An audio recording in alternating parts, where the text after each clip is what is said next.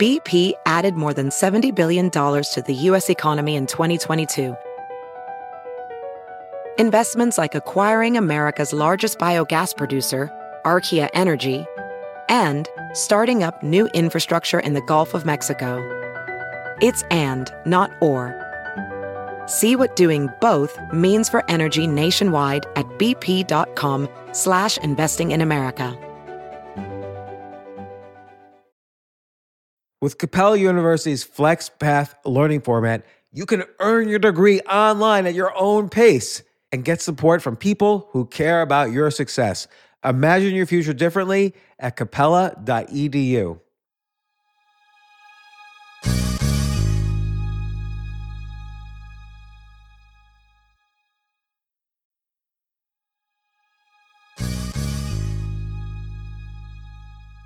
How do you go from selling fax machines door to door for years? I think it was about eight years. And you have this weird idea for a new fashion item. It's weird.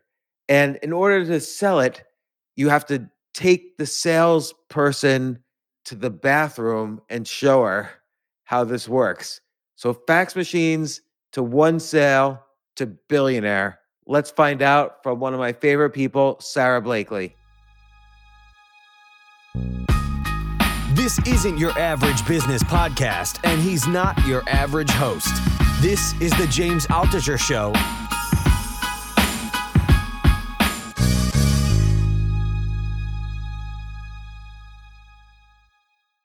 Sara, I'm always bad at the beginning of these things because I feel like at some point I need to let you speak, but I also have to mm-hmm. introduce who you are. But I'll just start off by saying not only am I a huge fan, I think you're one of the most incredible people ever. And you use the word courage before we, you are one of the most courageous people I know.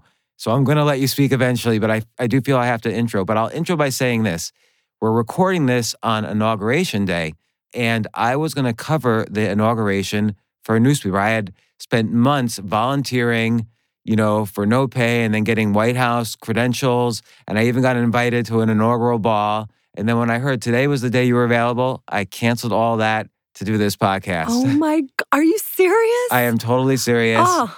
That's, so I, am really flattered and I feel pressure. Like now I got to really no, no, step I, up my game. But I, that is so nice. I almost didn't want to tell you because I didn't want you to feel pressured. Because also, re- reality is, as I get closer to an event, I realize, do I really want to be out in the cold all day? So I'm glad we're, we're doing this. But Sara Blakely, inventor of Spanx, you know, I don't know what it's valued at. It's a multi billion dollar company. Uh, you also, what, what I, you know, the main impetus for this is you also uh, are involved in many charities, but in particular, you just came out with a book, The Belly Art Project, which was just this amazing thing out of your own imagination, which uh, you'll explain, but it helps all women who are going through childbirth. And we'll get into Spanx in a second, the charity also. But I didn't know this one basic statistic that you have on the website, which is that three women a day in the US die from childbirth related issues. Is that really true? Yes. I, how do they, like, while they're giving birth, they die, or what happens?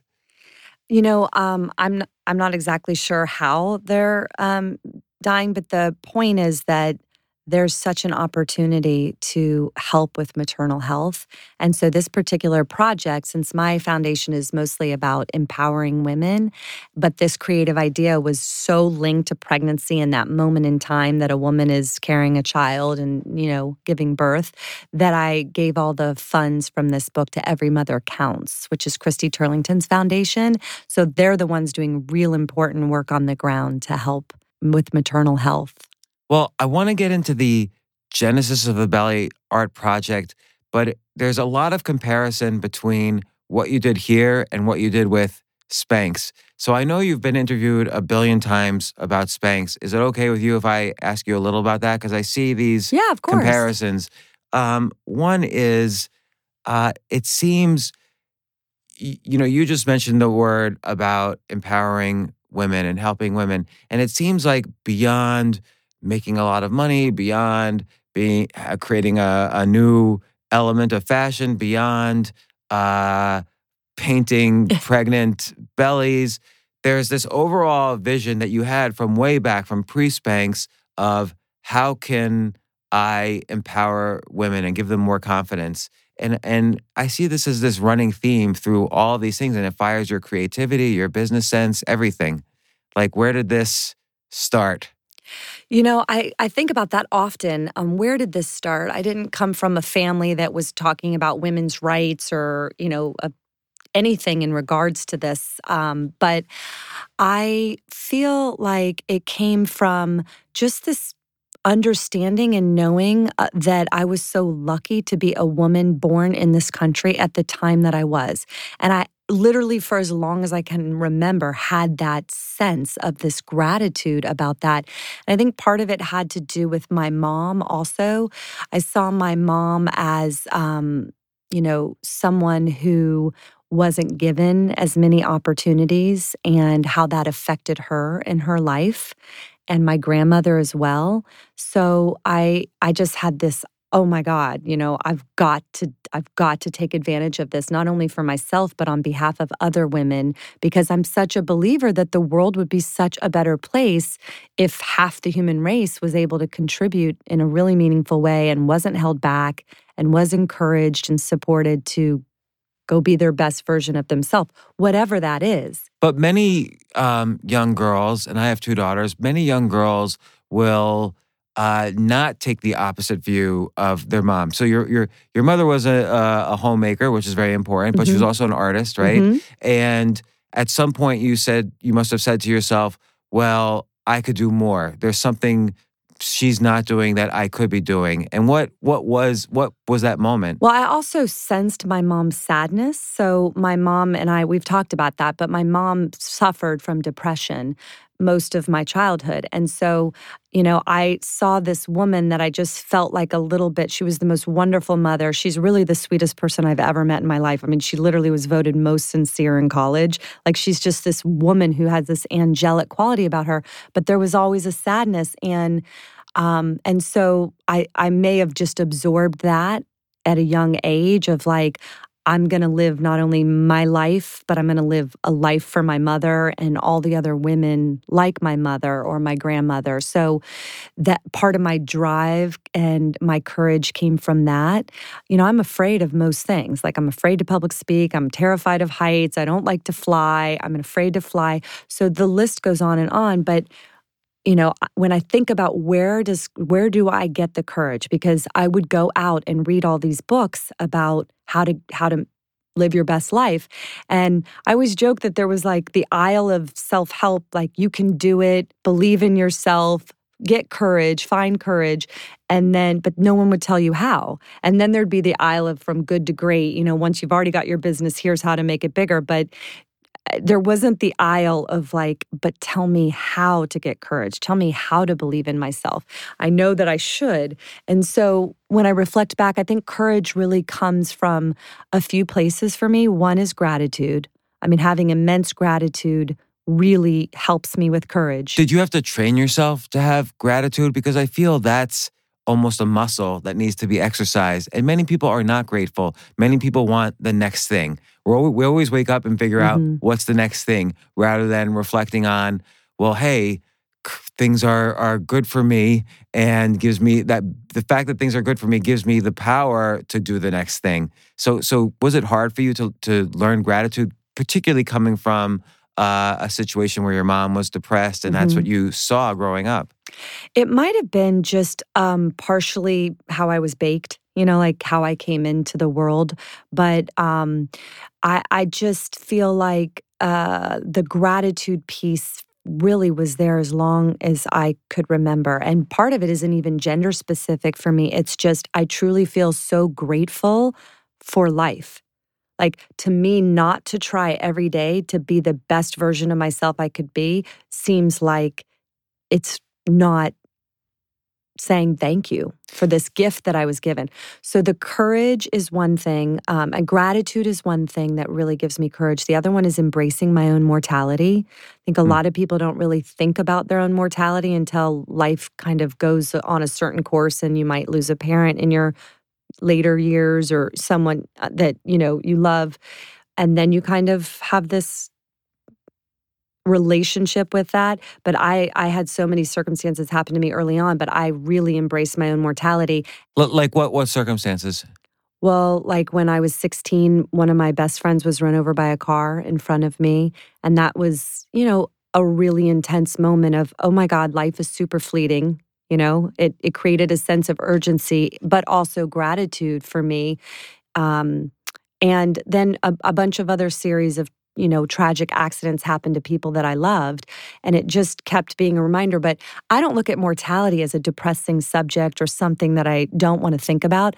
I it it totally inspires me because it makes me feel so much less afraid when i put my life in perspective. It's like what are we doing? Like we're only here for what 60 years 80 years 100 if you're lucky? Like the, the universe in the scale of it we are a blink of an eye so to let fear hold me back I, I just start to think about the perspective of it all So it's like when you when you there's a meta thinking that happens. So when you sense that you're feeling fear about something, are you aware instantly? I just wasted that second feeling fear, so now I'm gonna do something about it. Yeah, and it is sort of like a muscle. The more that you embrace and face fears, the stronger that muscle becomes. And, you know, so the embracing my own mortality and gratitude. And then the third thing that really gives me courage is purpose beyond yourself. So attaching yourself to something that's greater than you.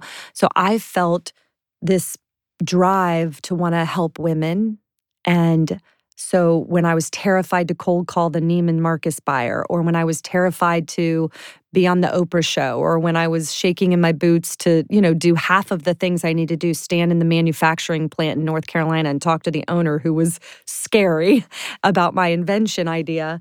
Each one of those times, you know, I, I, was f- tapped into, but this is bigger than me. Like I'm doing this for women and on behalf of women. And that more than anything gave me the courage. Would you um kind of uh, have a feeling of I'm just trying to kind of dissect the actual feelings going through your head during these really high stakes moments. Would you feel kind of a sense of surrender? Like oh there's something bigger I'm working for here like this kind of empowerment and and vision I have for women so I'm going to surrender to that knowing that that will help me? Or do you or or do you instead push forward okay I'm I'm doing this for women so it's going to be right? Like how, Both. both okay Yeah, it's both. It's kind of, you know, I mean, uh, uh, throughout my entire journey, I've been afraid. I mean, I'm just, I just am. I'm nervous a lot. I get anxiety. You know, I'm still at this stage of the the journey. I still experience all those emotions, and yet, I just think it is so incredibly important. Just feels self indulgent to sit back and say, "Oh well, I'm not going to do it." um, that feels self indulgent to me because of the gift of life. It's like, oh no, wait, I just, I gotta, I have to go for this. Life is not a dress rehearsal. But maybe if you also sit back and relax, maybe you're afraid things will fall apart because you've lived in, you, you've lived your whole life kind of pushing into the fear. Are you afraid to not face fear? I'm not afraid to not face fear. I've just seen over and over again the benefits and how my life expands every time I do that. And that's my favorite part of life. For someone listening to this who thinks, "Oh my gosh, I can't accomplish what Sara Blakely has accomplished in her life," what what would you say? What's what's kind of a way to kind of test this muscle a little bit? What can they face that they are, are afraid of today? What was the last thing you were major afraid of, like in the past few days, even? Well, I mean, last night I went to an event for Warren Buffett. He invited me to the premiere of his movie, um, Becoming Warren Buffett. I was afraid to go. I was nervous. I went by myself. My husband couldn't be there. I mean, I had to like give myself a pep talk to walk into the room, and you know, so and and Warren. What do you say in your pep talk? Like, get over yourself. It's okay, and this is great, and just power through it, breathe through it, smile, go in there and make it happen. So, but um sometimes I'll listen to music that that gets me through things, but um So, someone listening to this, but I, I want to just say to answer your question. So, my father gave me a super important gift growing up. He used to encourage me to fail. So, sitting at the dinner table with my brother, my dad would say, What did you fail at this week? And if we didn't have something that we had failed at, he would actually be disappointed. And I can remember coming home from school and saying, Dad, Dad, I tried out for this and I was horrible. And he'd go, Way to go, and high five me. And that was so interesting because what he was doing was reframing my definition of failure. So, failure for me didn't become about the outcome, it became about not trying. So the only failure for me feels like when I don't try something for for fear. Like if I'm afraid to do it and I don't do it, then I've failed. If I do it and it doesn't turn out great or I make a fool of myself or I embarrass myself or whatever, that that's not the failure. It's almost like you could uh I, and I've seen this throughout your career, you you would lean into a failure to try to find the opportunity in it. And I think a lot of people don't learn that skill because let's take school right now or even when we were growing up you, you know everybody needs an a plus or they're unhappy whereas the re- the reality is life is about getting c's most of the time after you graduate Mhm, school so mhm. you're not really supposed to fail or admit failure or give yourself permission to fail Mhm. but your father was essentially giving yourself permission to fail Completely. Ooh. And and celebrating it because I mean obviously he was celebrating it wasn't celebrating lack of effort, he was celebrating trying new things and getting out of our comfort zone and like go try out to sing if you know you're horrible at it just to see what happens or you know try these experiences and um, that that was really an important gift to do and i also seek out to embarrass myself so I often try to embarrass myself. And if too much time goes that I haven't embarrassed myself, I can sense it in myself and I'm like I got to I got to do something embarrassing because it loses its power over me. so so again someone listening to this how can they today embarrass themselves well just what are some There's ideas a million ways to embarrass yourself. I'll sing in an elevator for no reason with other people in there, and my heart will be pounding, and everyone's like uncomfortable and it's awkward and embarrassing. Or I will, um, you know, just ask a really a question that I know really sounds quite stupid, but I'm curious about it and put myself out there. And I think when you let go of this need to sound smart and look smart, or free yourself up from all that, like really good things start to happen. And um, so that's, you know, I did, I joined an improv class when I was um, in my 20s in Atlanta. Well, I was going to ask about that because before everything, before the Belly Art Project, before Spanx, Yes. before you were selling fax machines, you know, Door to door. in the pre-Spanx period, I I saw there's just like one line about it, but you tried to be a stand-up comedian. yeah. that uh, that is the hardest thing in the world. I've I've So once or twice tried got gone up on stage and done you stand-up. have It is the scariest the scariest thing in the world. in the world. No doubt. I mean, I can think about it now and start shaking. It's that that scary. And I just I just was I'm trying, like I have this motto that the more you experience in life then the more you have to offer others. So I'm always like bring on a new experience. Like what's something that I wouldn't really do that you know that I can go try and that was on my list and every time I'd look at it I'd be like no way. There's no way because I would just start shaking and flip out. And so I was like, okay, that's the one on my list I got to really do. And um, Because you loved stand-up, or like what was it about stand-up that no, no, no, no. I just um I find humor in almost everything. Like as human beings, I'm very uh my humor was sort of observational humor. I almost feel like I've been going through life standing beside myself, observing myself as well as the rest of life.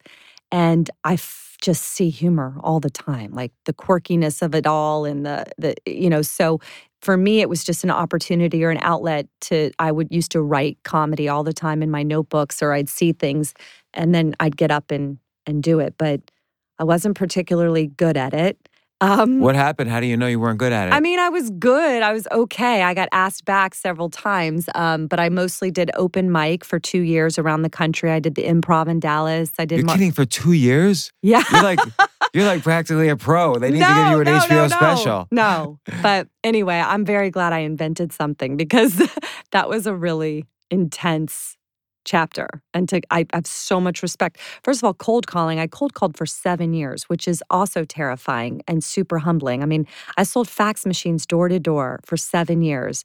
from 100% cold calling in Clearwater, Florida, where I grew up. And you, I would get escorted out of buildings. I people ripped up my business card in my face at least once a week. Why would they be so angry about? Oh, this girl wants to sell I- me a fax they, machine. There would be a no soliciting sign on their door, Ah. and they were just annoyed. Like, here's someone who walked through the door and is trying to sell me something. I mean, I used to have to stand in like office complexes and dodge and hide from the security guards. you know, like I can remember standing behind planters and stuff, like, please don't see me, because they would escort me out of buildings. I mean, it was intense. I think I would be scared to to call or, or to cold call or go door to door. Like like what's uh what's kind of a technique of cold calling that you would use? Well, I mean, I can always remember trying to make somebody laugh or smile because if you do that in the first 15 to 30 seconds, you usually get another 15 or 30 seconds. And I often found the best way to do that was to be self deprecating or show some form of vulnerability. Showing a form of vulnerability always just seemed to connect on a more human level and it gave permission for the other people, I feel like, to be kinder and also maybe want to help. So instead of trying to walk in and be, you know, Mrs. Fax woman. Mrs. Fax woman, I'd walk in and be like, okay, I'm so I'm so uncomfortable right now and I know you don't want me in here, but this is my job and I know I have a fax machine that can really help your business. So I would just I would just be as authentic as I could. I mean, I have times where, you know, all all kinds of things happen to me in that, but it was such good training ground because I heard the word no all day every day. And so you just learn you just got to keep going. And so hearing no didn't stop me when I was trying to start Spanx. And I heard no for a solid, you know, a solid year. So so you got this training in failure from your dad. You got this training in no from your first job. Mhm. You got this training in dealing with fear in stand up because obviously getting up in front of a crowd and trying to make them laugh is scary. And that now you're ready for Spanx. And and plus you had this kind of you had two other things going on. You had this vision of empowering women, and I want to relate that to the the Belly Art Project as well. And you also had kind of um, I, you, you- mentioned you you listened to a William uh, Wayne Dyer tape, Mhm. uh, and that helped you with Mhm. visualization and kind of moving forward. Mhm. Do you want to describe the the tape and and what you learned from it? Absolutely. I was 16 years old, and my very close friend was just run over by a car in front of me and died. And my father left home. My parents got separated and ultimately divorced. And when my dad was leaving the house, he came into my bedroom and handed me this cassette series called How to Be a No Limit Person by Wayne Dyer.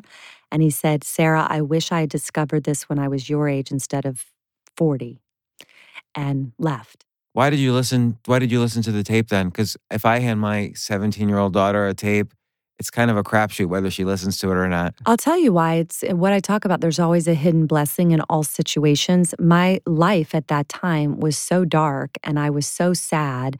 And it was just the gift that came from being through such an extremely traumatic event and such profound grief for the loss of my friend. And then my family was splitting up all at the same time. It was like, I think if anyone else at any other time had handed me this cassette series with this middle aged bald man with a bushy mustache, like smiling at me how to be a no limit person, I probably would have thrown it in the closet. But I was hungry and ripe for anything that could possibly make me feel better. And the minute I put it in, I literally, I, I just felt like I could breathe. I everything he said made sense to me. And I quickly realized I'm in school all day, every day, and people are teaching me what to think, but nobody is teaching me how to think. And Wayne Dyer was the first introduction in my life of someone truly t- teaching me how to think, how to think in a way that could maximize my journey here, you know, like visualization and manifesting things and law of attraction. And if someone's mean to you, don't hit the ball back. Like you don't have to own that, you know, it's like don't get in the volley, like that's their stuff, they own it. And all of these things as a 16 year old meant so much to me and it sent my life on a different trajectory.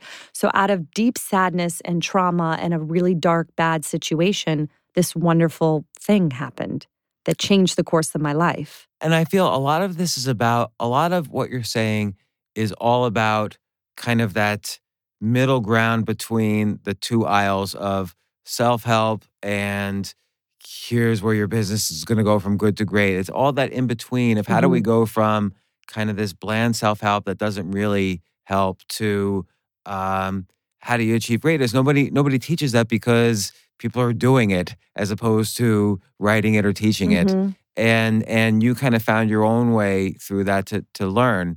And you know i feel there's one other thing that happens and then i kind of want to get into the genesis of both these things spanx which has obviously been so important in your life and and the belly art project.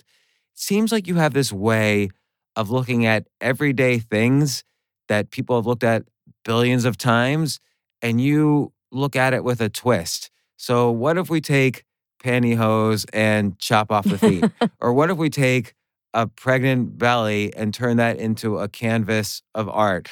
Like n- people have obviously looked at pregnant bellies for a billion gazillion years, and no one turned it into a canvas of art until you came along. I mean, maybe someone did, but you've made it a whole thing.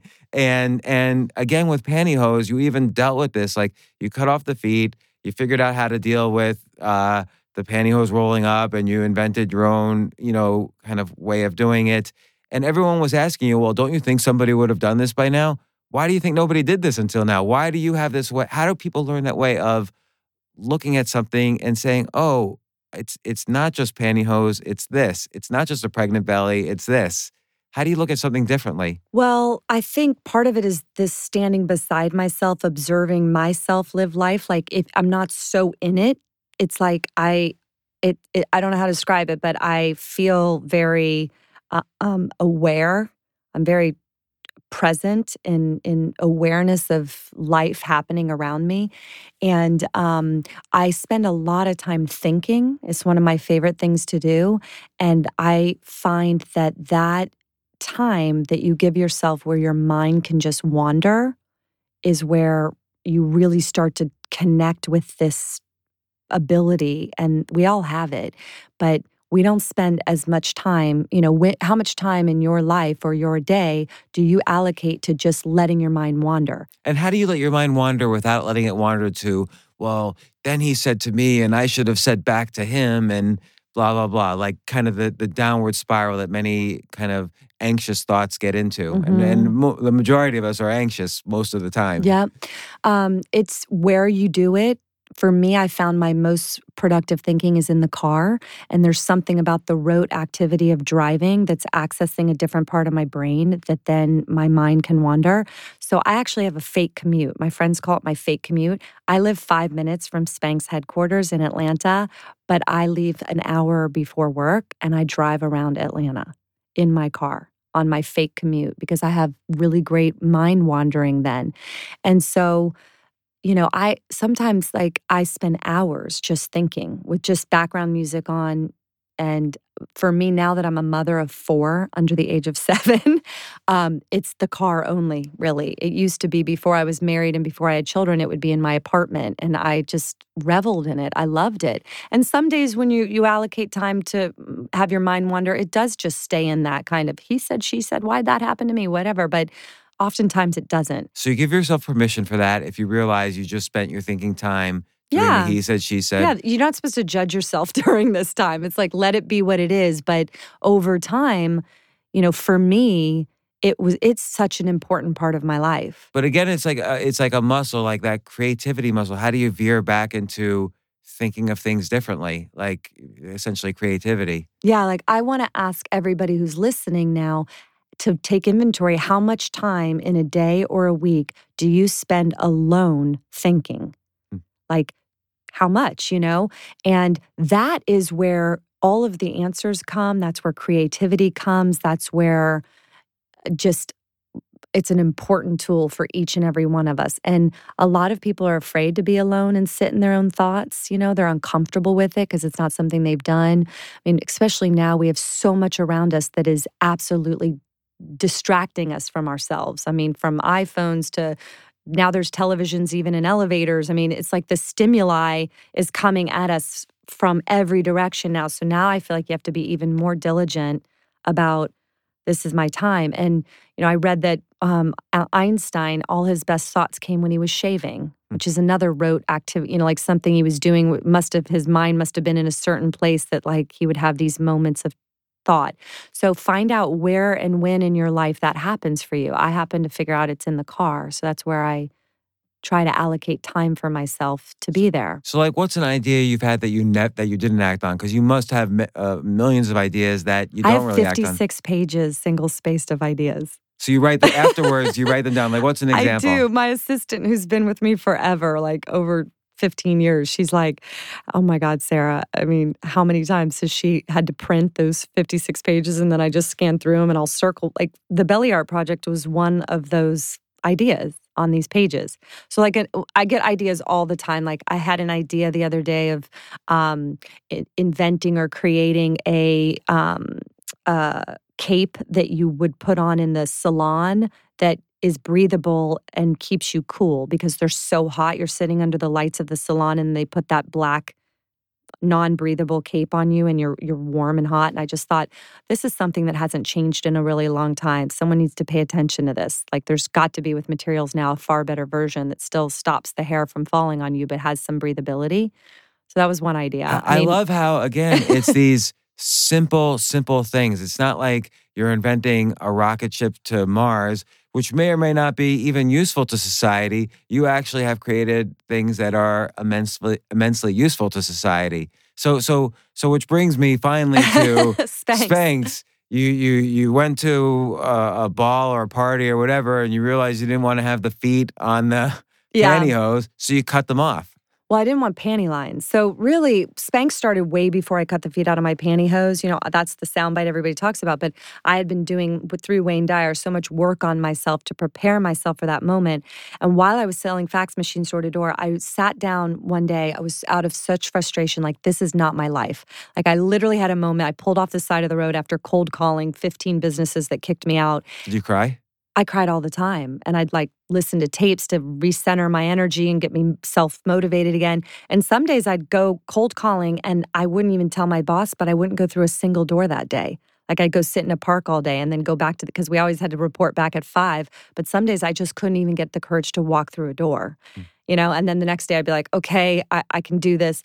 But, um, I, you know, the the idea for Spanx and came to me because I was so specific. I woke up, I mean, I pulled off the side of the road and I was like, I'm in the wrong movie. Like, this is not supposed to be my life. Cut, call the director, the producer, like, this is not how is this this is not me. And i went home that night and i wrote down what i was good at. And in the column of what i was good at was sales. And i started asking myself why? Why am i good at sales? What is it about sales? And i i deduced that i liked being able to offer something to somebody else that they needed or didn't know that they needed but then helped them or changed their life or made their life better. And so i wrote down on a piece of paper that night I want to invent a product that I can sell to millions of people that will make them feel good.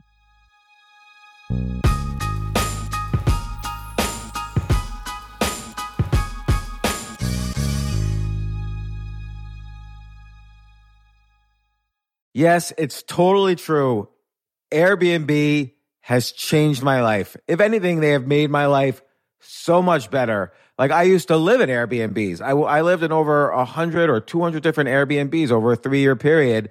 And I loved it. I love, I became a really good guest of Airbnbs and I got to know lots of hosts. So when I initially owned a house, I, of course, the first thing I thought was, I'm going to turn my house into an Airbnb because I travel a lot. So why leave my house unused when I can make a side income by letting others Airbnb my house or come to stay in my house as guests. And having my own Airbnb or, or being a host for Airbnb has allowed me to do just that. And I've met other hosts. I've actually spoken at Airbnb's host conference. I think it was in 2017.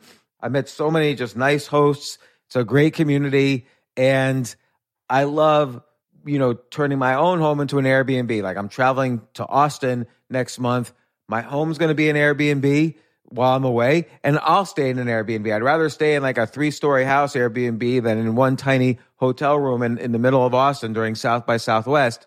So listen, while you're away, your home could be an Airbnb. Many people host on Airbnb, but there are people who are just letting their house sit empty who've never thought about it or didn't realize their space could be an Airbnb. Hosting can easily fit into your lifestyle and is a great way to earn some extra money. So if you have a home, but you're not always at home, then you have an Airbnb. Your home might be worth more than you think. Find out how much at airbnb.com slash host.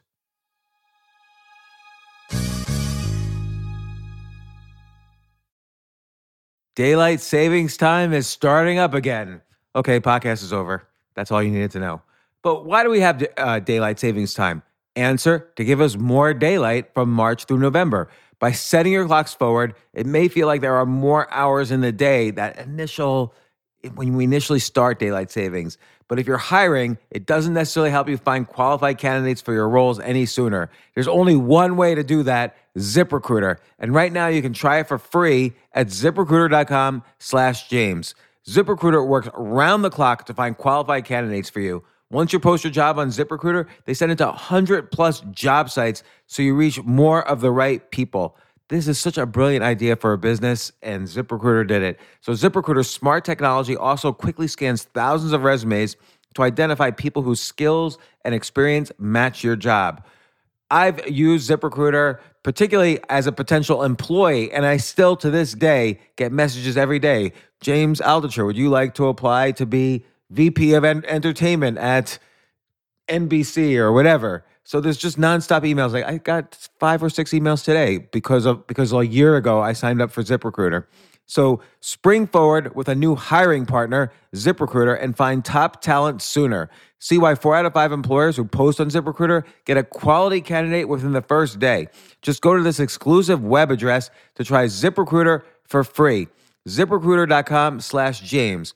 Once again, that's ZipRecruiter.com slash James. ZipRecruiter, the smartest way to hire.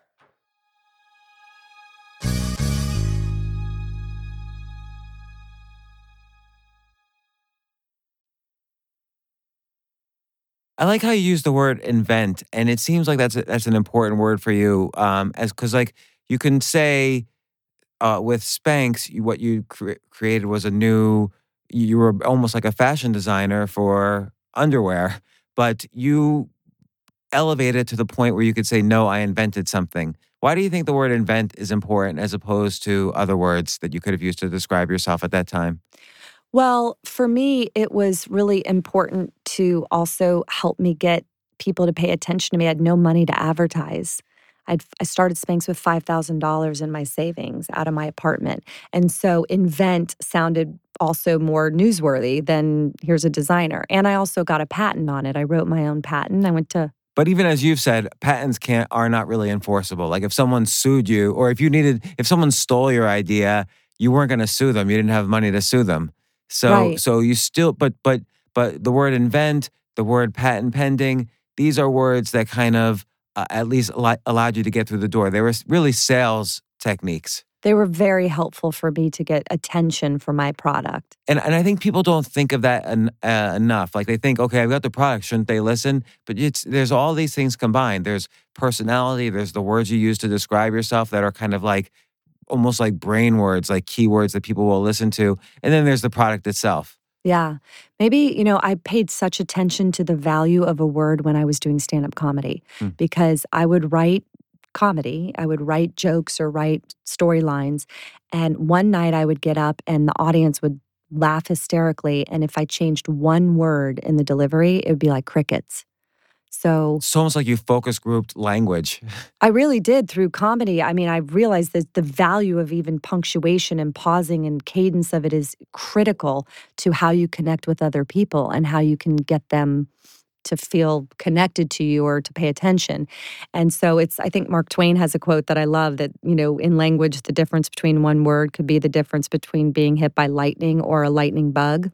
That's You know? interesting. And so I, you know, I discovered that. So with the stand-up comedy, how that ended up translating to me with Spanx was I, you know, I used all the humor and the marketing uh, um, in the language through on the packaging and through Spanx. I mean, even naming the company Spanx was a real risk at the time. I mean, it's become a household name, but at the time that I decided to name it Spanx, it was super risky. I mean, people hung up on me. They thought I was prank calling them.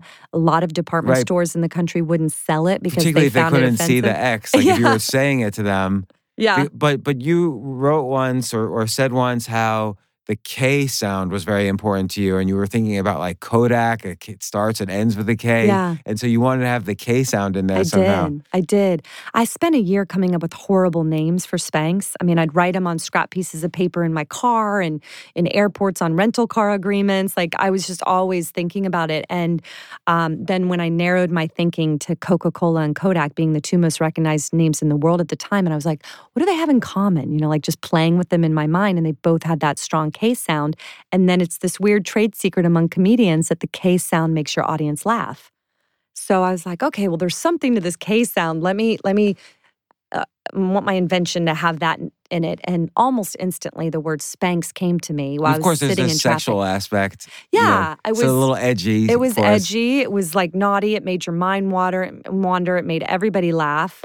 Um, yeah, but you know, I always say Spanx.com. You got to spell it right, or you get a real treat. Like my mom, my mom sent her whole luncheon when I first started to the wrong website, and that wasn't pretty. so so you know what, what I also admire is there was a certain patience. Like you you first came up with the idea, and then there was two years before you. the idea came to me. Yeah. Well, I put it out in the universe. So I wrote down on a piece of paper, I want to come up with an idea or invent something that I can sell to millions of people. And then it didn't come for two years, but I didn't squander any idea. So the I a lot of people think I cut the feet on my pantyhose for like months. I did it one time.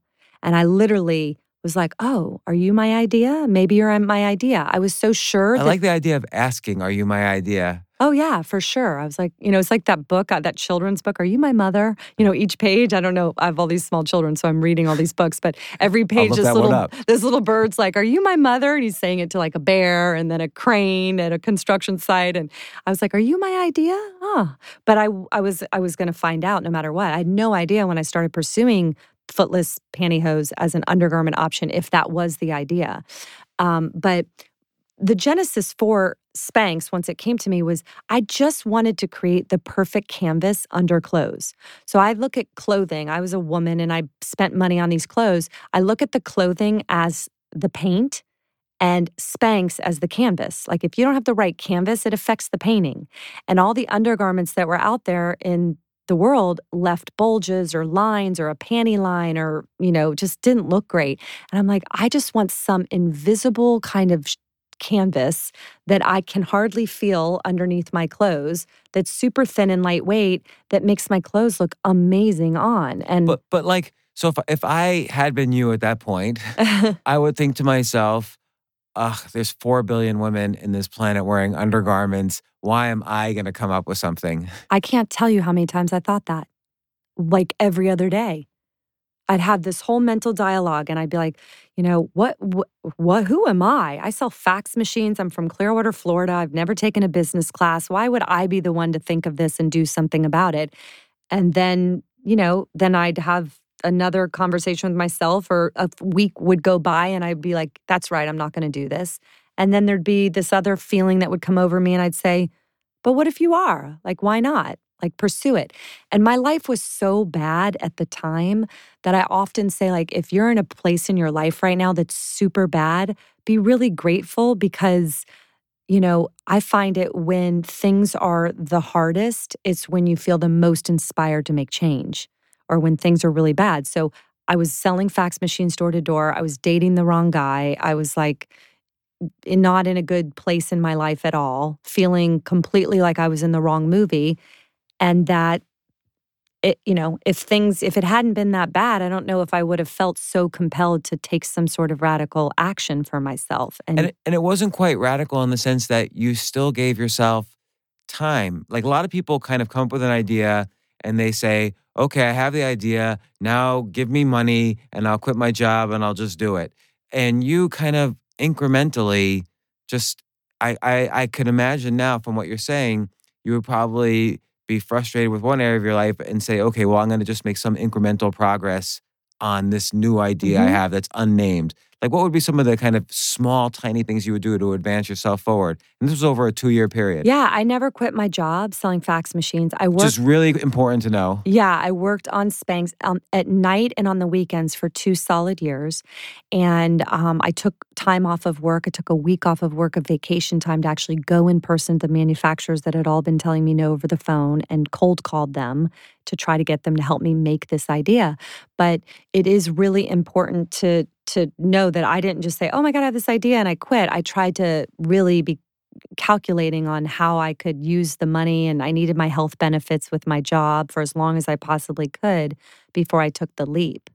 And so so again, I think part of your kind of mutant superpower is that you're able you you kind of on the one hand uh, attach yourself to this higher vision and of empowering women and then on the other hand you're able to infect others with the excitement you had for this product. So when did you start to really see how other people would be infected with the enthusiasm for this product well, I find that so important. I mean, I didn't have the most experience in the room. I didn't, certainly didn't have the most money in the room, and but I, I cared the most. So those things that that are commonly listed as excuses why people don't try things, you right off the bat realize you didn't have them. No, I mean, I mean, I'd never taken a business class. I'd never worked in fashion or retail. I grew up on a beach in Clearwater where everyone wore t-shirts and cut off shorts year round. I, you know, I mean, yes, I, I, and and I'm going against a multi-billion dollar industry that are filled with experts that all day long think of what should be next. And so, but I think the reason why Spanx is still around now is because the one thing that I had that they didn't is I cared the most. And that passion is so important. So, if you've got an idea or you're trying to mobilize other people to help you, you have got to be extremely passionate and have energy when you're talking to them and smile and just be infectious in how enthusiastic you are. And so, for example, when I cold called all these manufacturing plants in North Carolina, they all sent me away. They're like, no, thank you, no, thank you, not interested. And it was a couple weeks later that one uh, mill owner in Charlotte, North Carolina called me and he said, quote, Sara, I've decided to help make your crazy idea. And when I asked him why he had the change of heart, he said, I have three daughters and the three daughters had told him, Dad, this is actually a good idea. You should do it. But what caused him to even share it with his daughters at the dinner table was my passion. He said, I just couldn't. He's like, I don't think this is a good idea. He's like, I got to be honest. And I'm not sure, you know, what, if anything, this is going to do. But he said, Your enthusiasm and your passion for it is what stuck with me after you left. And it seems like you had to have the passion on several layers. Like, there's the layer of this is what the product is. There's a layer of it's the higher layer of this is going to empower women. Then there's all these things that'll make women feel it'll solve all these different problems for women along the way. And you kind of have to be passionate along each layer to to really infect someone else. There has to be multiple reasons. Yeah, I mean, I used to practice how I would say things, and I would try to take any doubt language out of my delivery. So if I would hear myself say, I think it's going to be great, I would change it to I know. And, you know, I just believe wholeheartedly that if you show any doubt in yourself, then the other person's certainly going to have it. So, your best chance or your best foot forward is to show zero doubt. Even if inside you're like, I'm, I'm scared and I'm not sure. Like, I know this is, I mean, when I, I cold called Neiman Marcus, so I called them on the phone and I said, I'm Sara. I invented a product. You know, give me 10 minutes of your time and I'll fly to Dallas. And, you know, she she just kind of said, Well, if you're willing to fly here, I'll give you 10 minutes. But in those 30 seconds that I had with her, the first thing I said was, I'm Sara. I invented a product that is going to change the way all of your customers wear clothes, and they won't be able to live without this you know and she's like what? What is this? And then she, of course she says well mail it to me. And i'm like no i'm not going to mail it to because you. because she probably gets those calls every day. Yeah. I was like no i'm not going to mail it to you. I mean i knew from cold calling that my best shot was in person.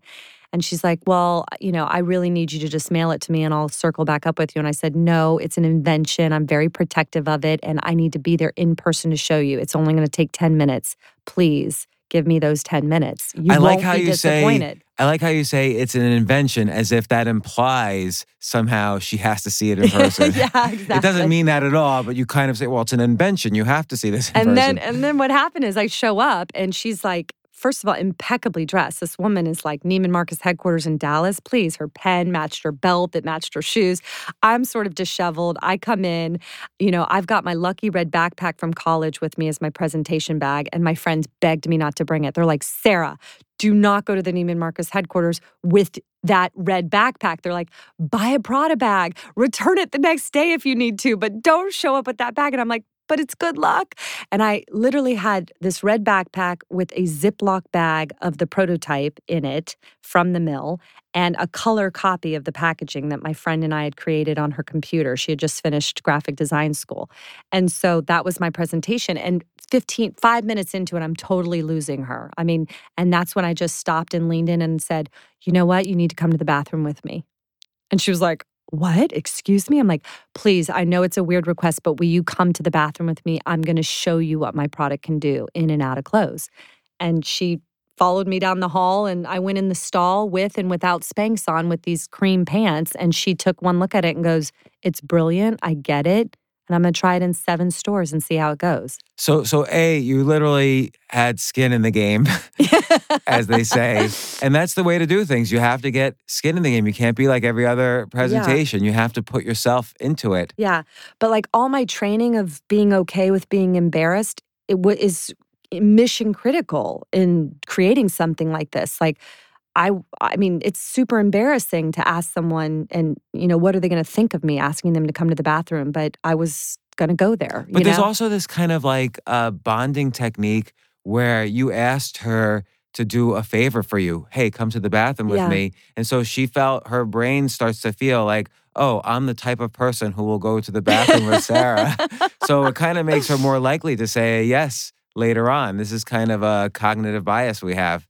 Well, I, I mean, I was thrilled. And then, you know. But, but, but I just want to ask about that too. So she ordered for seven stores. Which was and, unbelievable. Right. Like, and, and you was probably my first weren't ready account for that. that I was calling on. And so, so you also have this. Um, I And- no, I noticed throughout your story, you have this ready, fire, aim mentality where you you get ready, you're all ready to go.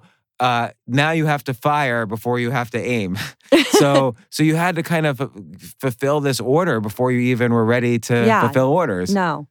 I, you know, throughout Spanx, all I was focused on is the quality of the product. I want to know that I have the best product in the world, like for what it's doing, and then selling it.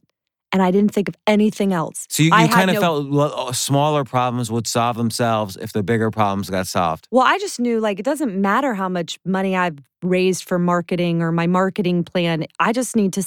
I'm I'm like such a scrappy salesperson at heart. You cannot take the hustle out of me. I can't help it. I just wanted to go and start selling this thing, and I'm like everything else, I'll figure it out if I start selling it. I didn't have a back end set up. I had no distribution model set up. I had no marketing plan. I had nothing. So I'm in my apartment. You know, I just left my job selling fax machines. Actually, I hadn't quit my job. I landed Neiman Marcus and Saks Fifth Avenue before I quit Danka. Very important point. Entrepreneurs mitigate risk. They don't take risks. So you took a risk, yes, by going to Neiman Marcus, Yes. but you still had your health insurance paid. Yep. So anyway, I get this amazing opportunity. She says, I'm going to put it in seven stores. And I like to say this for a second because what you don't know can be your greatest asset if you let it. So if you're sitting there right now in your life and you're like, have an idea or you you imagine a different life for yourself, but you're like, but I didn't go to school for it. Or I don't have any contacts in this, or I don't have money to do this. You know, those things, if you just allow them to could be what is your competitive edge. It could be what gives you the opportunity to do something amazing. If you don't know how it's supposed to be done, then it's pretty likely you're going to do it different. But let me ask, like, okay, I'll throw some other excuses at you. Uh, I'm too old. I'm too old to be uh, a stand-up comedian right now. Um, uh, w- the guy who started Kentucky Fried Chicken was 60 when he started it. I mean, too old is like a joke.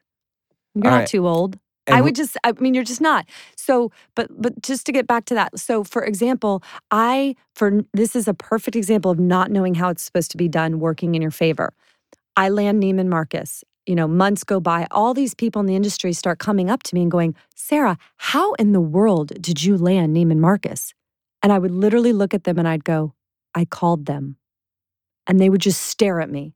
There'd be this really mo- weird awkward moment. I go, Why? What do you do?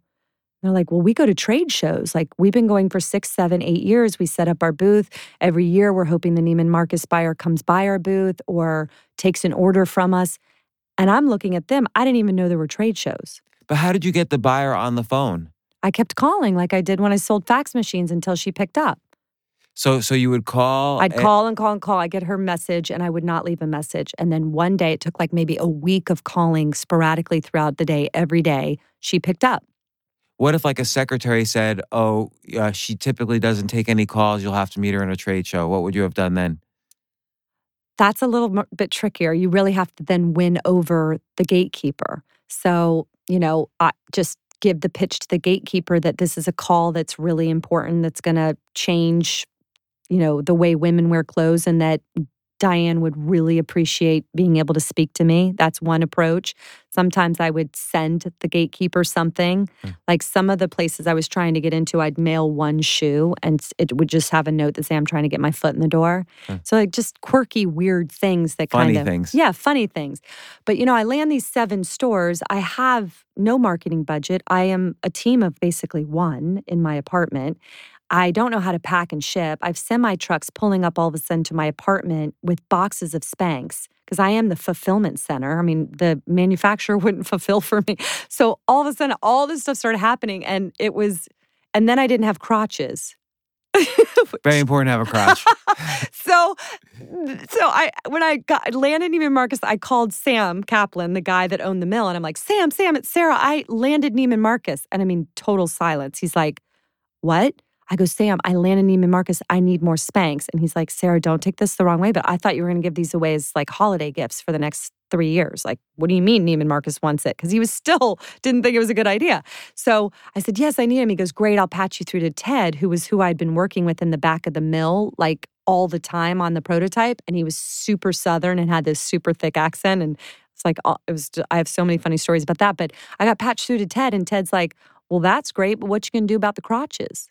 I was like, what are you talking about, Now- Ted? Don't they come with crotches? Like, I just landed Neiman Marcus. He's like, well, we only got two crotch machines and they're being used by somebody else.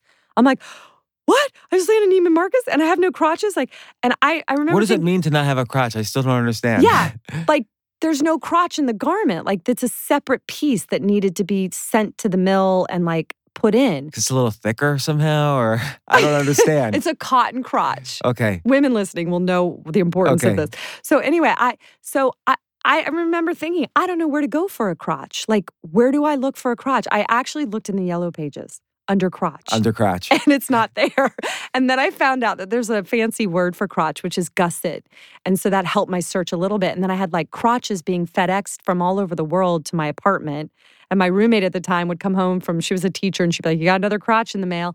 And thankfully, just out of luck, I found a crotch company that would happen to be in Atlanta, Georgia, like 30 minutes up the interstate from where I was. And the guy by the name of Gene Bobo saved the day and provided me the crotches I needed to deliver the Neiman Marcus order. So Sam would create the pantyhose, send them to you, and then this guy would sew the crotch in. Yeah. And you had none of this prepared, like no. in advance. I thought that it came with the crotch because I'd been working with How much time did Neiman Marcus give you to kind of fulfill the order? I believe they wanted it in two weeks, and I think I ended up delivering it in three. Okay. Yeah. But then, you know, I'm up all night packing and shipping and trying to figure out how to make the deliveries specific to how Neiman wants it. I had to go stand in Office Depot and learn about a bill of lading and a manifesto. And I remember one day I was working 24 hours, seven days a week, which you have to do with this for many, many years. But this was early on in my journey. And I just started crying in the aisle of Office Depot. I just literally sat there and wept. And this man was like buying folders or something. And he turned, he's like, honey, are you okay? And I was like, what is a bill of lading? And like, he's like, let me go get someone. What So is it? I, I still don't even really know. it's something you have to attach to the outside of boxes that have to go to Neiman's and Nordstrom and Bloomingdale's. Like, I really don't even know. I'll tell you this that as an entrepreneur, you know this, you learn very quickly what you're good at, what you're not good at. And as soon as you can afford to, hire your weaknesses. And usually your weaknesses are what you don't enjoy. And as an entrepreneur, you don't have the money to your every department. I was the before and after butt model. I literally took a picture. My friend took a picture of me in and out of the pant, the Spanx with the pants on. I went to Kinko's, laminated, and stood in department stores, and that was my collateral, my own butt showing it looked not so great and then much better. And I was also the packer and shipper, and I was trying to figure out, you know, I was cold calling all of these big accounts. And so very quickly, I was like, oh, I cannot be in the production side of So, this. so even though you had this sense that okay, if I solve the big problem, i.e., sales, Just the- the- sell it. the, the smaller problems will take care of themselves, and yet it's still you ha- they're still frustrating. You have to get through the frustrations of solving the smaller problems, at least initially. Yeah, I mean, I went about it in such a different way. I read about and learn about all these people that, you know, raise so much money before they've even really made the first sale. Like they have, and I'm, I, you know, I just, I guess I just didn't do that. A, I didn't really understand the whole VC thing, or I literally was so clueless. I didn't, I didn't even, I didn't have any contacts. I didn't know how any of that worked anyway. But I was like, you just make it and you make what you can afford and you sell what you can afford and then you use that money to buy more. And then when you sell that, you use that money to buy more. And then just that's just been what I've done. And I still own 100% of Spanx. It's been 16 years. I started it with the five grand from selling fax machines door to door. When did you quit the job for selling fax machines? After I had landed Neiman Marcus in Saks Fifth Avenue in October 14th of 2000, and I sent a gift basket of my product to Oprah, and I found out that Oprah chose the product as her favorite product of the year on that Oprah Favorite Things show three weeks after I officially quit my job. So her favorite thing shows in November. I quit my job on October 14th, and it was wild. So that's another example, though, of ready, fire, aim. Like Oprah wanted to film your office, and you didn't have an office. yeah. so, but you said yes, of course. So you you the ready was you know, uh, and the fire was you saying yes, and then you had to kind of find the office. Like most people would say no, I don't have an office, but No, you, yeah. you don't say no to Oprah. no, no, no, no. Yeah, it was they showed up with all these fancy clipboards and lighting and a whole crew to my apartment in Atlanta. And they said, Sara, we decided on the plane we want to film you in your headquarters. And I was like, You're Spanx here. headquarters worldwide. I was like, You're here. And they kind of looked at each other and they went, Oh. And then they said, And we want to film you having a staff meeting. And I was like, Really? Hold on a minute. And I called all I called Connie that I'd met at mailboxes, etc. And a few friends and said, Can you please leave your jobs immediately and come to my apartment and look like you work for me? And that we sat in a circle on the floor, and that was my staff meeting for the Oprah Winfrey show. so just and that that's uh, Oprah you know, also, they said when they called, they said, You have a website, right? Because we can't choose you if you don't have a website. I didn't have a website. And I was like, Yes. When is the air date? Yes, I have a website. And then I was like, "Ah!" How did you put together? Did you have e-commerce on the website once you put it together? my boyfriend at the time, who was a healthcare consultant, helped me figure it out. And there was a, a, a company out there called bigstep.com when they were giving the templates and the back end for websites. And you would just, I just scanned in a color copy of the packaging, and that was my home page. And then I paid $18 a month for the merch account, the merchandising, uh, you know, the, um, the credit card fee. And that was my website for two years for Spanx. Uh, I kept it that. So my entire website cost me $18 a month for two years. And it was just the color copy of the packaging and then a buy button. And I put some images of photographs I took of my friends in the product.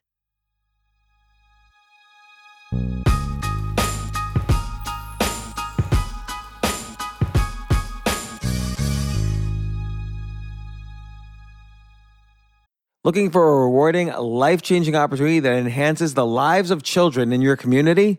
Well, with almost 50 years of experience, Huntington Learning Center is the nation's leading K 12 tutoring and test prep franchise, dedicated to shaping brighter futures for both students and franchisees. Huntington is the top revenue producing supplemental education franchise in the US, and their proven system is the key to success for you and your students. The Huntington Advantage includes low startup cost turnkey systems, dedicated support teams, national and local marketing support, and multiple revenue streams to help you build a life enriching and profitable business. No education experience needed. In today's environment, the need for tutoring has never been greater. When you become part of Huntington Learning Center, you're filling an urgent need in the growing $5 billion supplemental education industry. To learn more, visit huntingtonfranchise.com. Make a meaningful difference pursue your dreams of business ownership, and be a positive force in your community. Don't wait. Visit huntingtonfranchise.com today.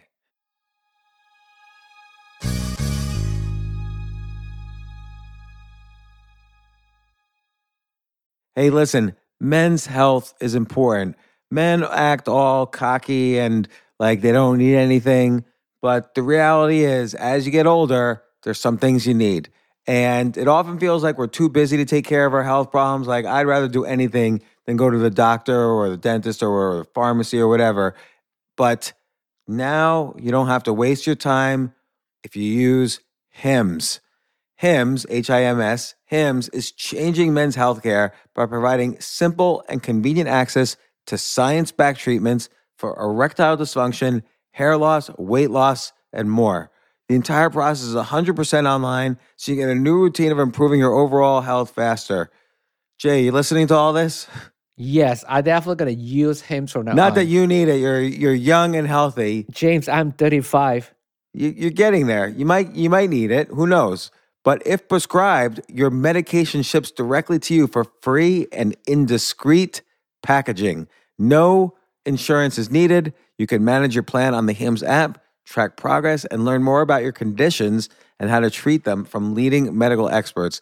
Start your free online visit today at hims.com slash James.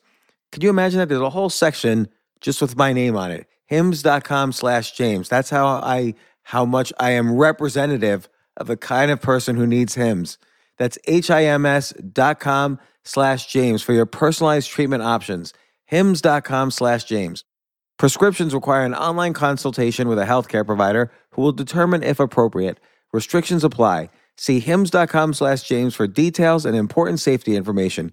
Subscription required. Price varies based on product and subscription plan.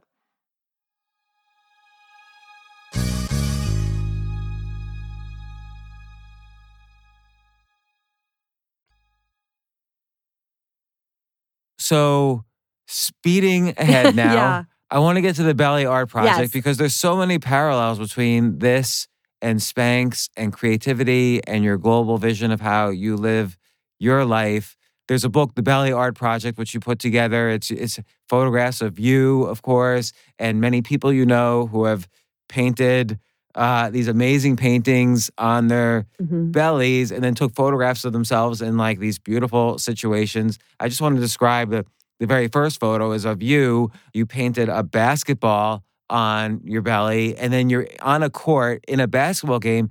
And it honestly looks to me like you're kind of defending the basketball against all these players, and that's your belly with the basketball painted on it. So, so how did the whole thing? You know, how'd you come up with this idea? So the Belly Art Project came to me at three in the morning, three days before I delivered my son. I literally woke up from a dead sleep and thought, "Oh, my God, my body is incredible. Like what a woman's body can do. And I saw this belly and the form my body was in. And I thought, it may never be in this state again. Like in three days, I'm delivering my son. And um, so what can I do with it? And I saw it as a canvas, like my belly as this beautiful canvas. And I literally wanted to turn my belly into objects. So I so I wrote down on a piece of paper, watermelon, beach ball, basketball, Mr. Potato Head, and went back to bed. And I woke up the next morning, I stared at the piece of paper and I'm like, really? I'm like, really? Am I gonna do this? And then um, I called a friend and said, could you come over and paint my belly these things? And he got his friend who was a photographer and we ran around Atlanta and I painted a watermelon on my belly and I literally went into the grocery store and bellied up to the watermelon display and put my belly on top of all the other watermelons. And then the beach. That photograph's in the book. Yeah. And then the beach ball, I went to like a public pool with families in Atlanta and walked right through the whole complex and got up on the diving board and sat there with my belly as a beach ball. And it was just fun and playful. And my idea was to give these pictures to my husband as a gift when my child was born, our child was born. And I also thought it was a really cool way to capture it for my child too. You know, when they're older, instead of just here's mommy pregnant, it's like you were the basketball or you were the water, you're the watermelon in there. And so, um, and then when I gave it to him, he just said, Sara, you got to do more with this idea. It's really cool. It's super creative. The pictures are unreal. And um, it sat in my drawer for a couple years. And then I sort, sort of started getting up the courage to ask other women if they would do it. And Did anyone say no to you? Yes, some women said no for different reasons. They just weren't comfortable with it or schedule or, you know, just different reasons. But m- I would say 98% of the women I approached said yes.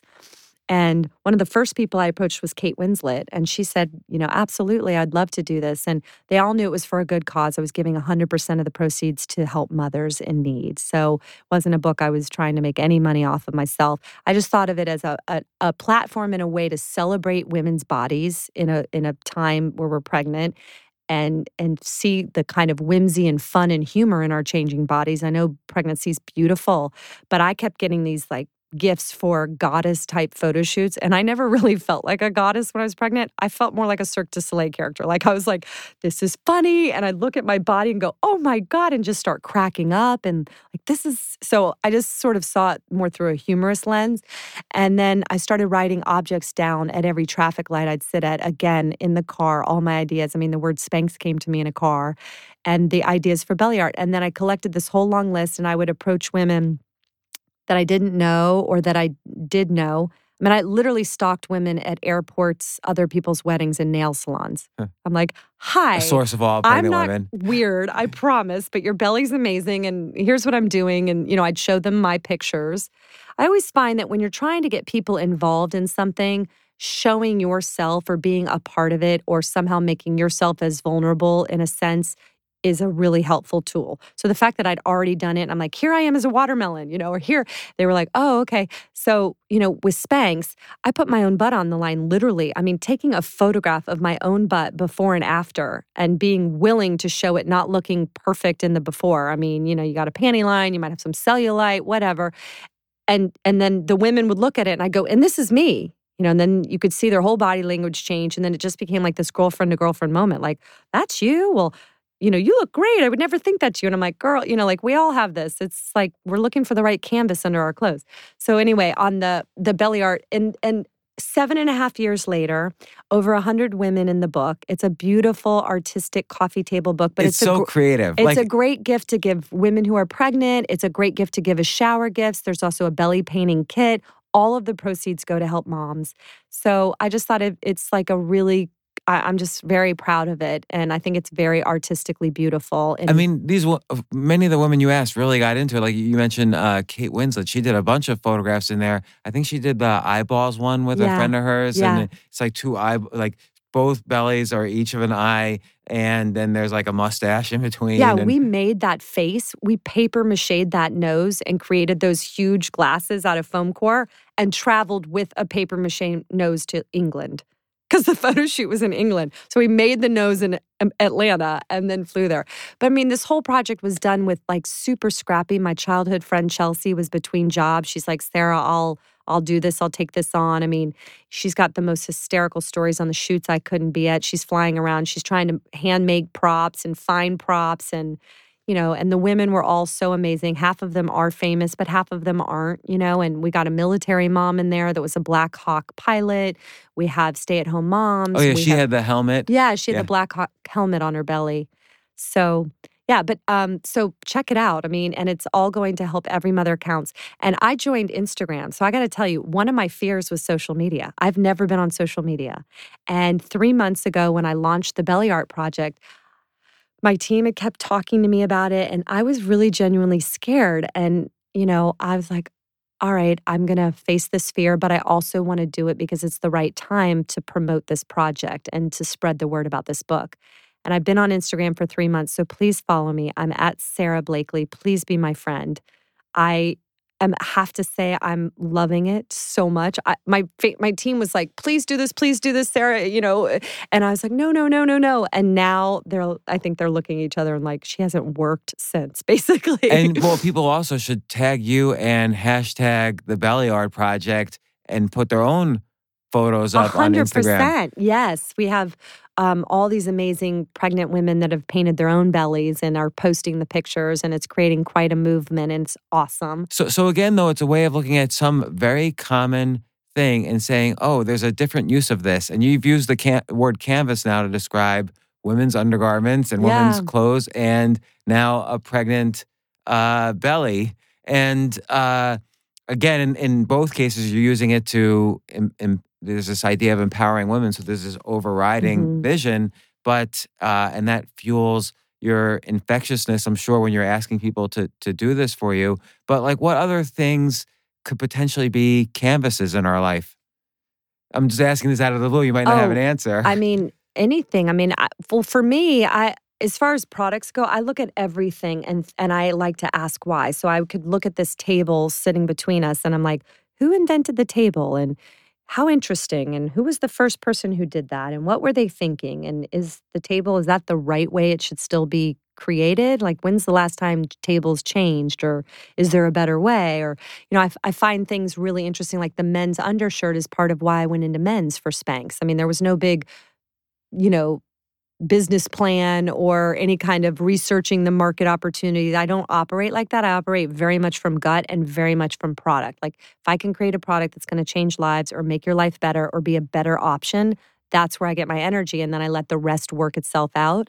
But the men's undershirt has been the same since 1918 it was invented in 1918 and literally no one's paid any attention to it since. So like six or seven years ago i started playing with that. Like well why why do some things evolve so rapidly and some things you look at it and you're like man that is that is really the same. Well, why why hasn't the like for example i broke my leg last year snow skiing and i was like fascinated by crutches. I was like man this is crazy. I've got to invent a better crutch. The crutch hasn't really changed since like the 1500s the only thing that's different is now it's metal and not wood you know but it's Yeah. highly dysfunctional and there's got to be a better way So, so is this a, an exercise? Do you find yourself with every product like always asking these questions? Yeah, my mind just wanders to that. I'm just always thinking about that. And, you know, like the other day, I was fascinated about the guy who invented gum. I didn't read anything about him. I was just sitting there on a plane thinking about it. And I'm like, wow, because I brought a concept to market that didn't already exist. And I had to explain what it was. You know, it took all this sort of, but why do I need footless pantyhose? And I'm like, it's about the butt, like it's the canvas. So I, I like to think of other people who've done that journey. And when I think about the guy with gum, like, can you imagine being the one to try to promote gum? Like, I could just imagine people going, Yeah, like, well, what what heck?" is it? well, it's this wad. Like, well, what am I supposed to do? Just chew it. Well, And not for swallow what? it. And don't swallow it. Like, I just try, I try to go through like my mind of the sales pitch for that guy, like creating this whole item that became part of society. Like, think of that. And the original gum had no flavor either. So it's like, just chew this thing. Did it have sugar? I don't know. I don't know. So you you should do a book on like all these kind of inventions. Weird things Have that you, have you ever thought of doing something on creativity? Because uh, obviously that's such a big part of your life. I have so many other ideas that I'm in the process of pursuing and doing. Like what? Tell me. Tell Well, me one. I don't talk about them until they're out.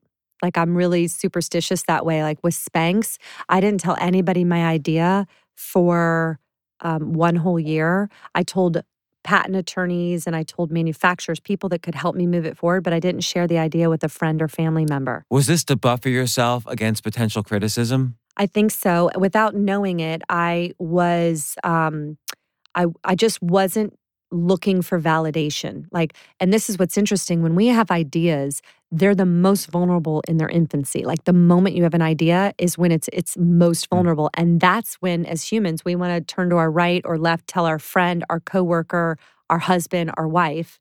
And that's when, out of love and concern, you, people will say things that I think stop and kill most ideas right on spot. So I I just didn't I didn't do it. And what happened is I didn't invite ego into the process. So I spent all my time I didn't want to spend my time explaining it and defending it. I wanted to spend my time pursuing it. And by not telling people, so all my friends and family knew is Sara's working on some crazy idea. She won't tell anybody what it is. And for one year, nights, weekends, I'm like telling my friends, no, I can't go out with you. Or on the weekend, I'm like, no, I'm sorry, I can't go to that party. Or, you know, just be in the library research, researching things or writing my own patent or driving to North Carolina to meet with Ted and Sam. Um, and then it was about a year into it, and I just intuitively felt like now's the right time. Like I'll share with them what I'm working on. And I think it was that I knew I had invested enough of my own self into this path that no matter what came at me, I wouldn't have stopped it. And so I literally started telling my friends and family what it was, and their reaction was hysterical. I mean, they're like, what?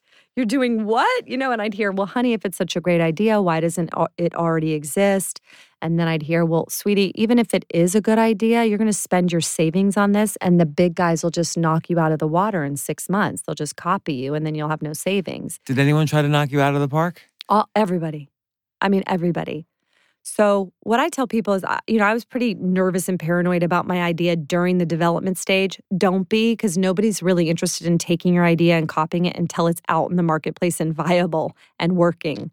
So, um, I mean, I had people sign non disclosure agreements when they would, but if they didn't, you know, what, what am I going to do? I still Right. needed them to try to help me. Um, and, but yeah, the telling friends and family came later. And I think that if I had the idea, cut the feet out of my pantyhose, put it on that night, went to the party, and woke up the next day and told my friends and family, I might still be selling fax machines. Well, Sara Blakely, founder of Spanx, and and even just as importantly, the Belly Art Project, uh, which is you know raises money for women in childbirth and going Mhm. through all sorts of childbirth issues.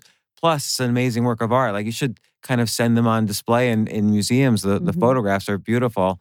Uh, thank you so much for for coming on on my show. By, by the way, I was very persistent you you probably don't even know the ways in which I was persistent to get you on this podcast. So, but also respectful. Yeah, I never uh, yeah. Pushed in some way that was inappropriate. Well, I so appreciate being on your show and especially knowing what you you gave up to be experiencing today to have this time with me. Uh, Thank you so much. And I want to say also that for all your listeners, I want to give them 20% off of anything on spanx.com. And in order to do that, they just need to email uh, try me at Spanx. They don't have to even put anything in the subject. Um, you could put, you know, James or anything in Yeah. there, but just email right now, try me at Spanx, and an email will come right back to you with a code. And that code will be your personal code to buy anything you want with 20% off. And we have the most amazing leggings. We have a cult following for our leggings. Do you have t-shirts yet? We have t-shirts, we have active wear, we have amazing comfortable bras. Our bra the bra that I that we invented several years ago um has uh it's the world's most comfortable bra. Like we named it Bra-llelujah because every woman who put it on in the prototype stage was like singing. So we're like, Bra-llelujah, that's the name of this bra. And the back and straps are made out of all hosiery and the front are regular bra cups, but you don't feel it on your body at all and it's great. So there's all these different things that Spanx has created law, far beyond just the canvas undergarment that makes a difference in your clothes. So check us out. Well, I'm gonna definitely do it. And Instagram, please, right? yeah, Please be right. my friend on Instagram. and post a photo of yourself pregnant. But not Yeah. only, by the way, men aren't excluded. Warren Buffett's in your book. He uh, Yeah, painted on his he belly. did. He's the only guy in the book. He's the surprise person, but he's such a f- women champion.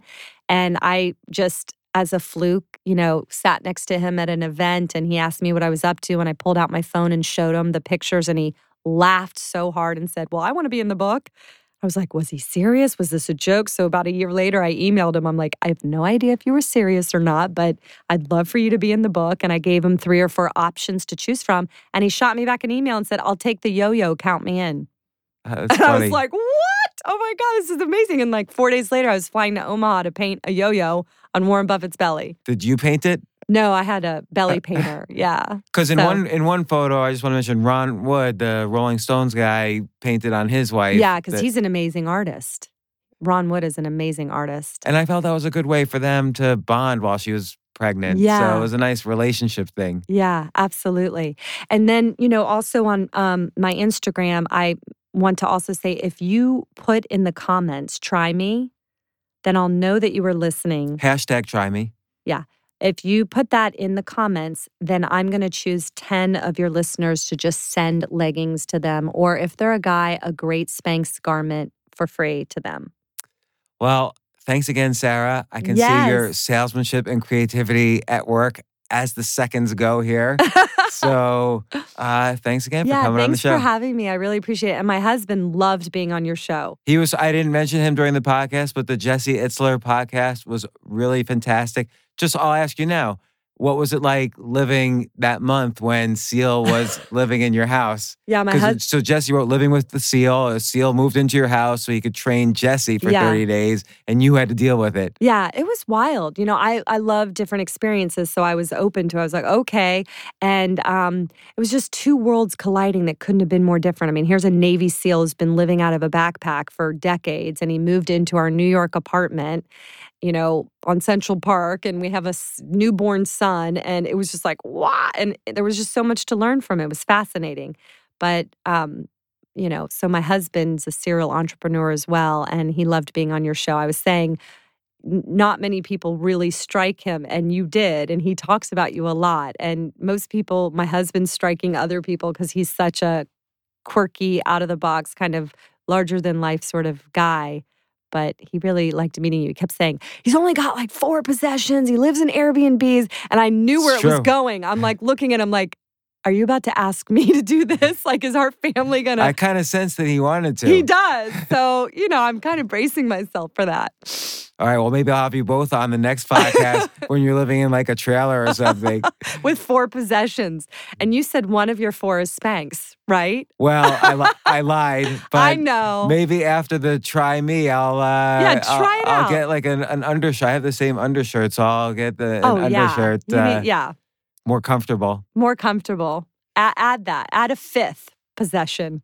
Yes, well, Make it Spanx. What do you? What I usually do is I count an outfit as like I have two outfits. So and that contains everything because I can't count like each sock as a separate possession and, and Oh, so on. okay. So the undershirt How is wonderful and how simple. Frees your brain up to way more important things. it is since I've m- met Jesse, I've lived in like you know twenty different places. So wow. Uh, but it does allow me to not, it's like you said, my weaknesses are basically living a normal life.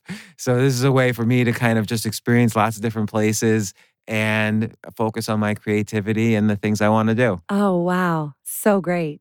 So again, thanks so much, Yeah. Sara. Thank you.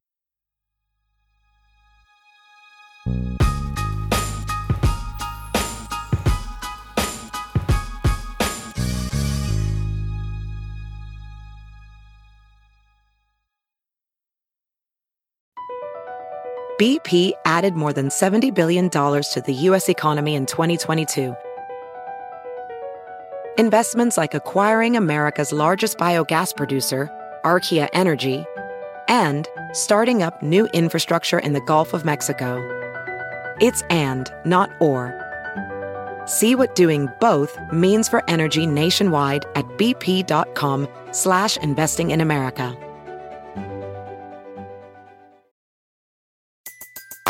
Everybody in your crew identifies as either Big Mac Burger, McNuggets, or McCrispy Sandwich. But you're the filet fish Sandwich all day. That crispy fish, that savory tartar sauce, that melty cheese, that pillowy bun. Yeah, you get it. Every time. And if you love the filet of fish, right now you can catch two of the classics you love for just $6. Limited time only. Price and participation may vary. Cannot be combined with any other offer. Single item at regular price. Ba-da-ba-ba-ba.